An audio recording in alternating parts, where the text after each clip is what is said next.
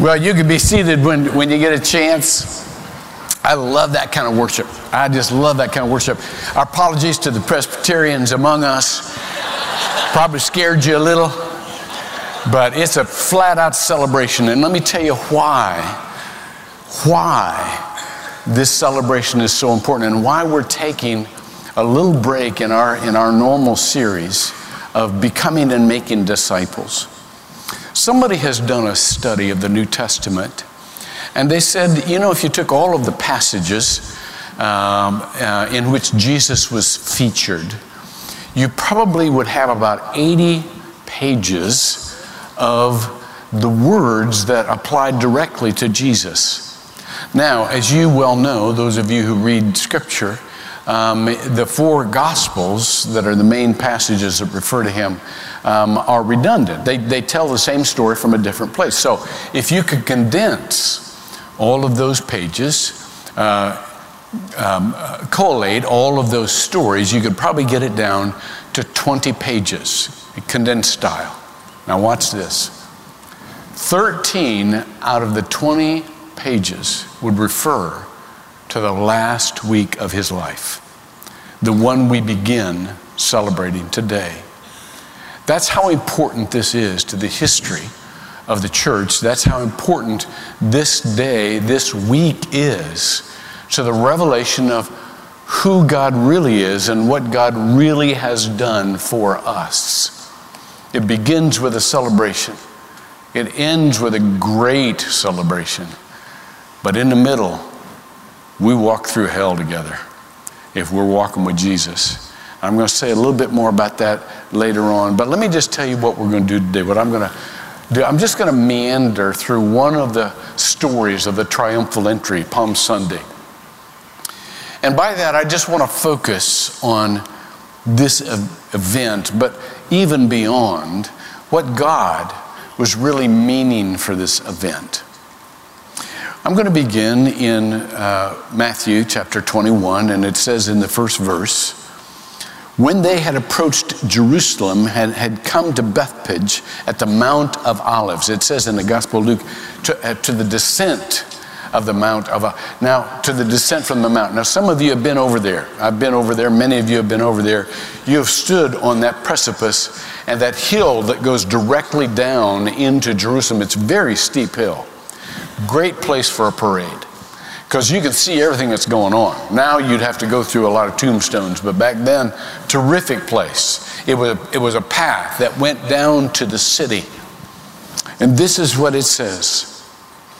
Then Jesus sent two disciples, saying, Go into the village opposite you, and immediately you will find. No, no, just stop, just stop, just a second. How did he know? Well, of course, Jesus was a prophet and he knew all things. And, and, and of course, you know, he, he could have, you know, been just foretelling the future. But I, but I want to tell you something.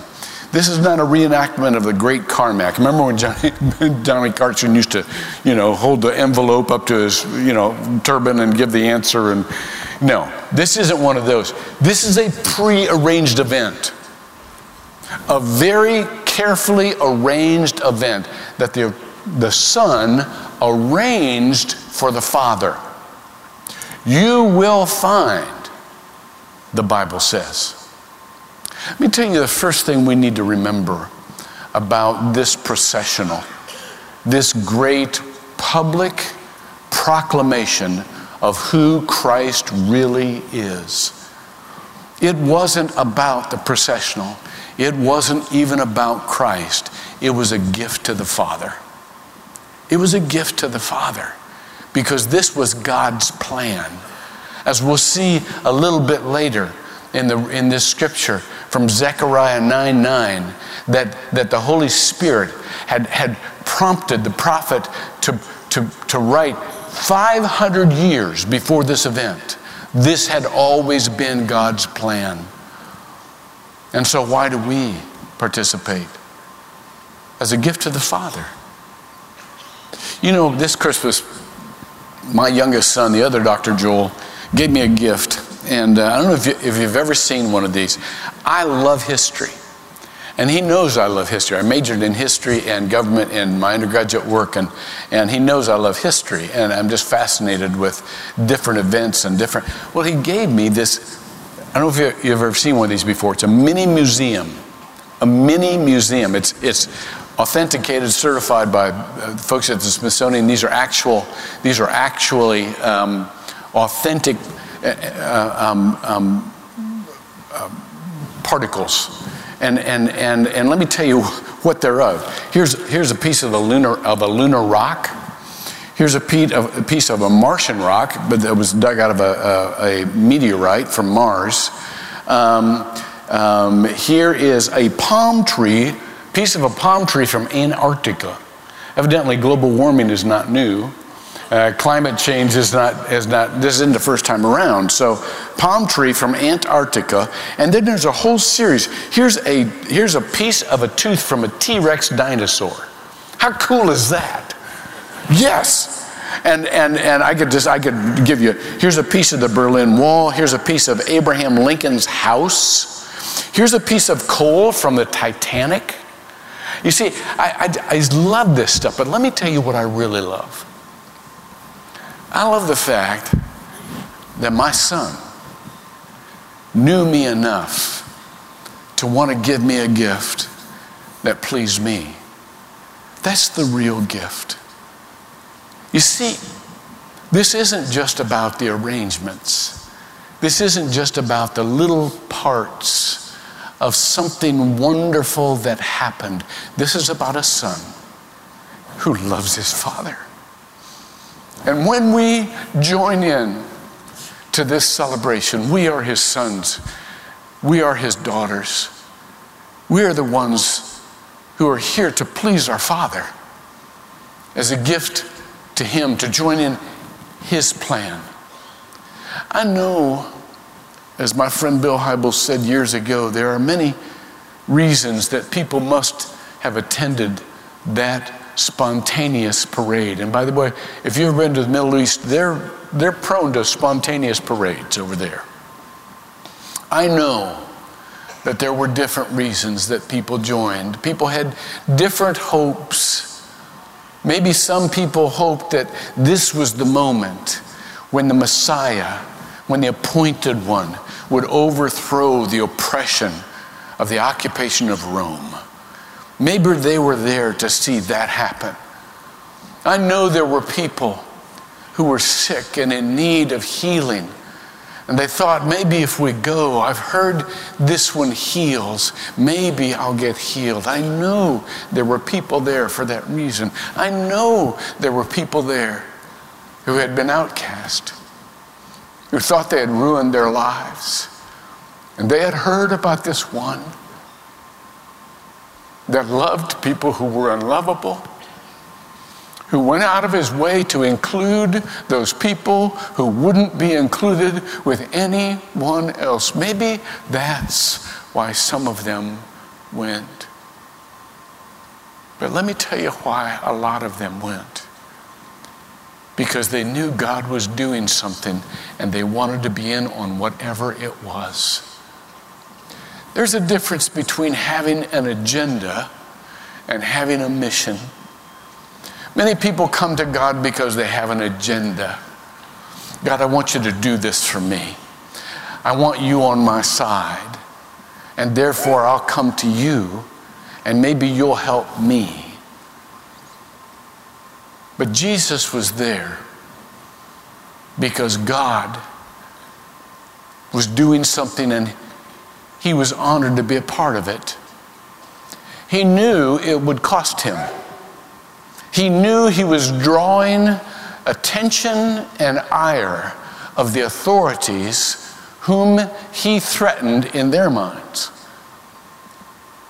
He knew that it would mean, his sacrifice, but he came because he just wanted to be a part of God's unfolding plan.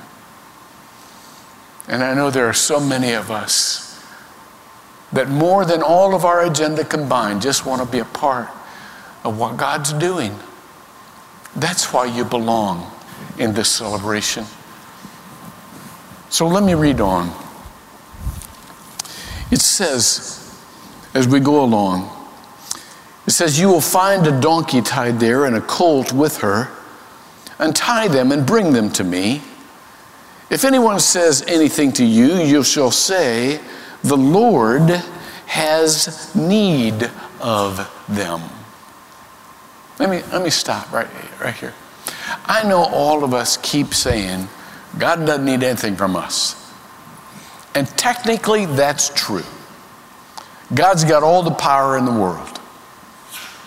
But isn't it wonderful that He would come to us and say, But I do need what you have to offer. I do need something from you. I do need something that I have given you to glorify me, to draw attention to what I'm doing. I do need you. Is there anyone um, among us who, if they felt like someone was genuinely sent of God, as a genuine messenger of God, and God came to you and He says, You know, I know you've got this. I need this. Could I have this? Is there any among us who would say, No? I don't think there, there probably are very many. No.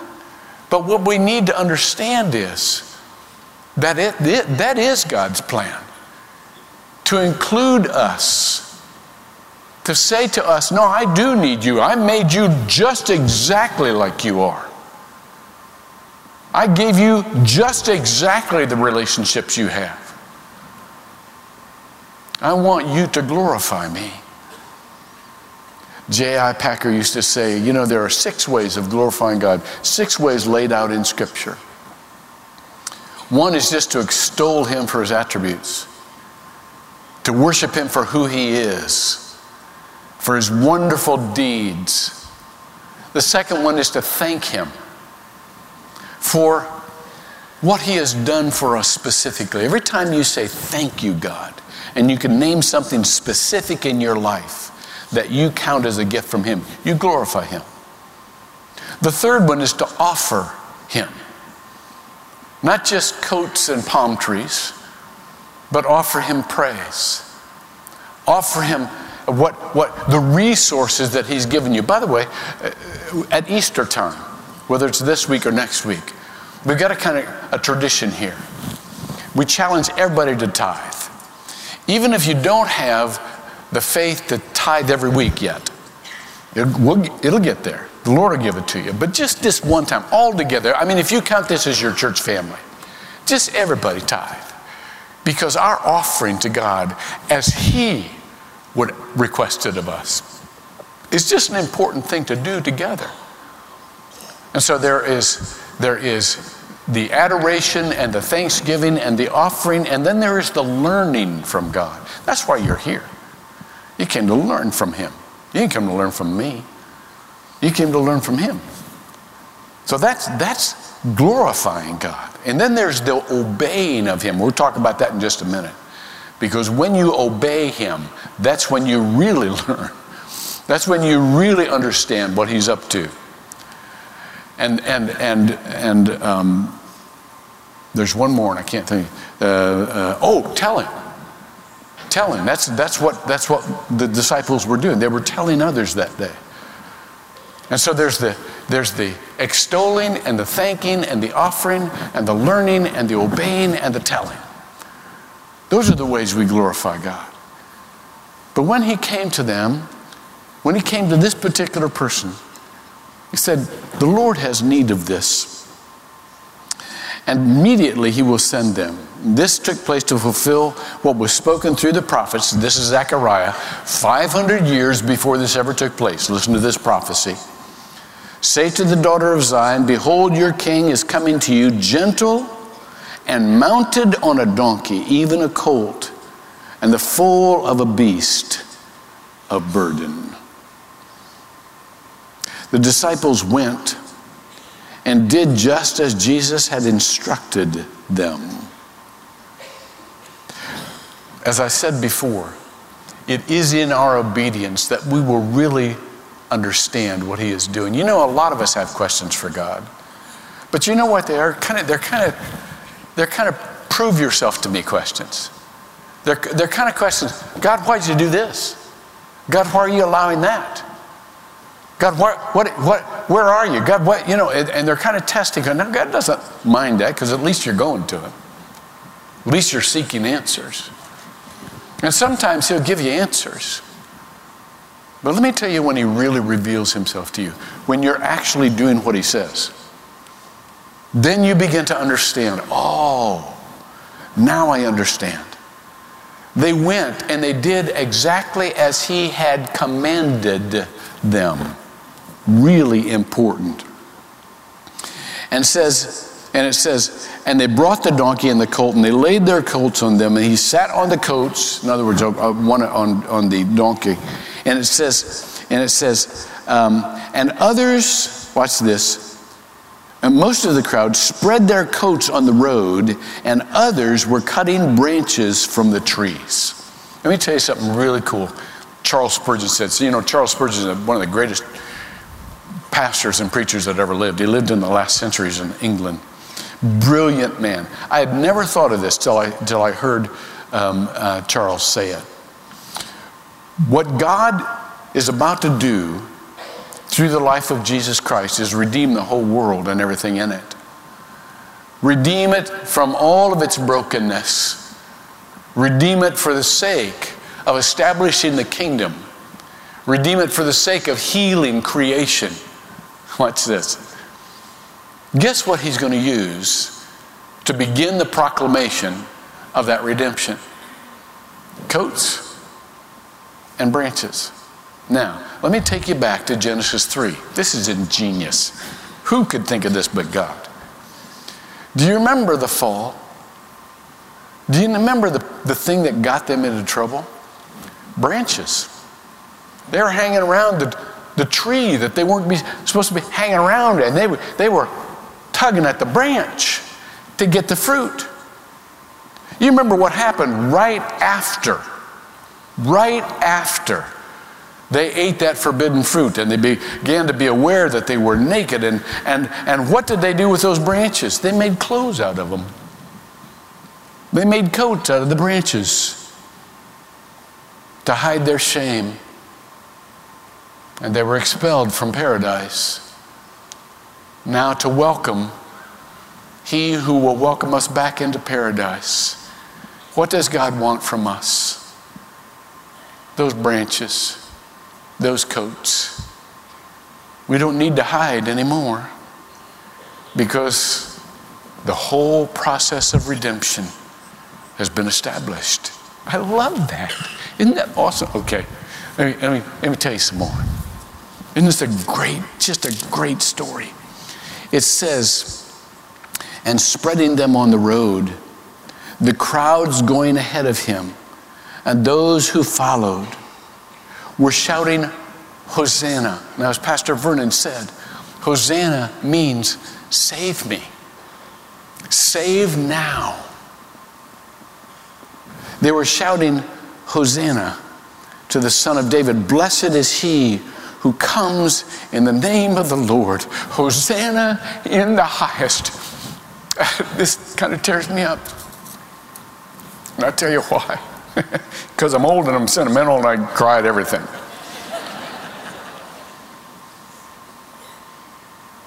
I can just picture that this demonstration wasn't just an encouragement to people, not just to those who already believed and, and saw who Jesus was and exalted him as he should be exalted for all eternity. This had to be an encouragement for Jesus, remembering, as it says, the highest. I can't remember where I read it, but somebody once wrote, Don't you think that during this time, Jesus maybe wasn't just looking at the people who were recognizing him as the Messiah. He was hearing his Father whispering in his ear, Son, Do you remember this part? Do you remember what it was like to be in heaven and have all the heavenly host say to you, Holy, holy, holy is the Lord God Almighty? Do you remember what that was like? One more week and you're home. I want you to remember because one more week and you're home. And then it says, and when he had entered Jerusalem, all the city was stirred and was saying, Who is this? And the crowds were saying, Well, this is the prophet Jesus from Nazareth of Galilee. There were three basic groups in these scenes. There were the disciples who had it mostly right, although they didn't really understand as much as they thought they did. Even as we disciples today have it mostly right, although we really don't understand as much as we think we do. There were those who got a piece of Jesus, who admired Jesus. This is the prophet Jesus, they said. That's where the those that was the crowd around, and they joined in and and and, and they didn't understand what a disciple understands, but they, they understood enough to know this is a gift from God. All over the world, no matter what religion you're talking about, people believe Jesus is a gift from God. If you're Islamic, if you're Jewish, if you're even if you're just a good person, who knows the good Jesus did on earth. They believe Jesus is a gift from God and Jesus was sent from God. There's really very little argument there. But there was also a whole city who didn't have a clue of what was going on, just like there's a whole world outside here who doesn't have a clue what's going on.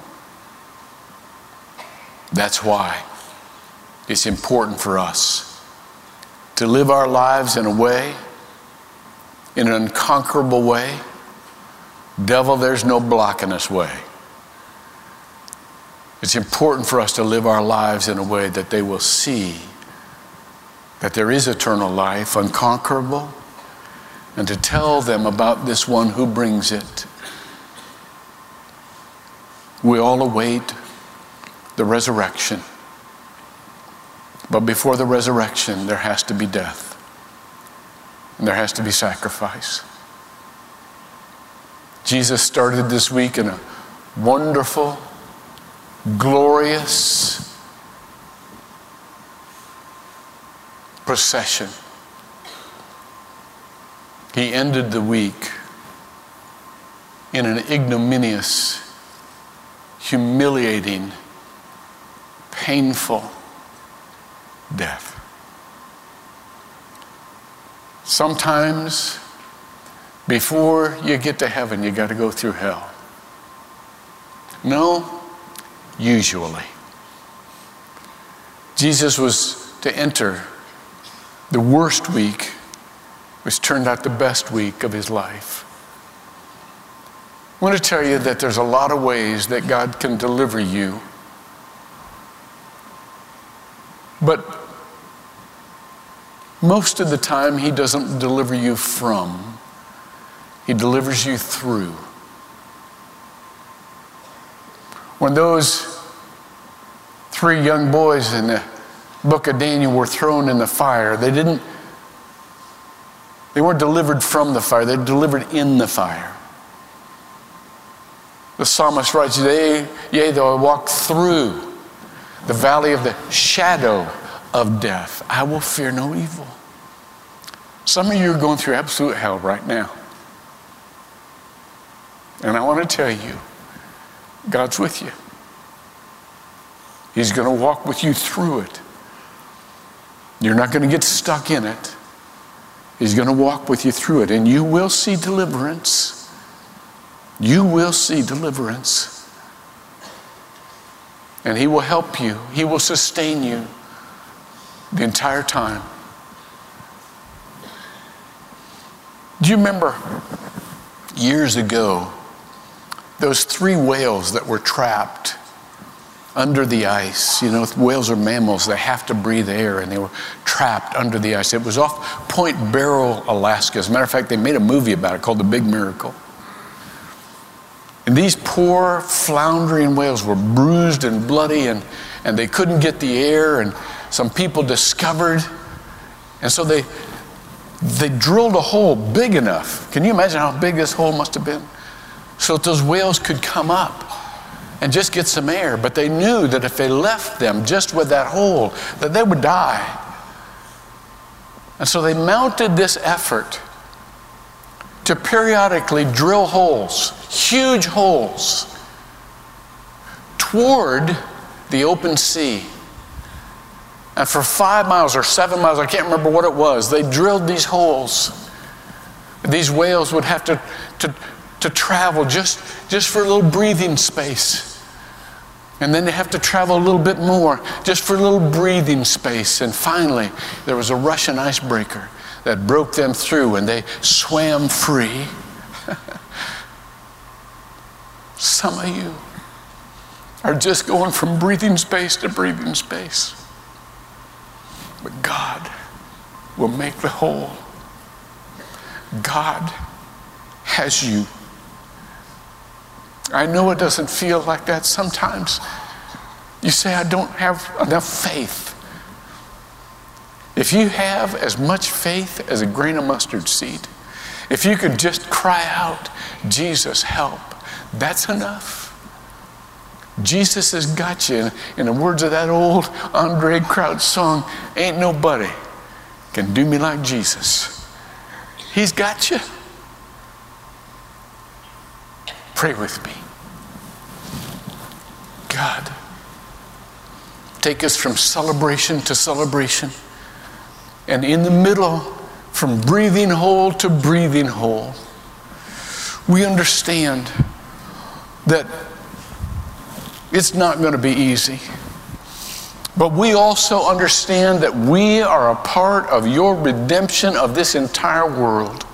And we want to show up just not for our own agenda, but for your mission to glorify you, to give you praise, to give you honor, to give you glory. That's why we're here.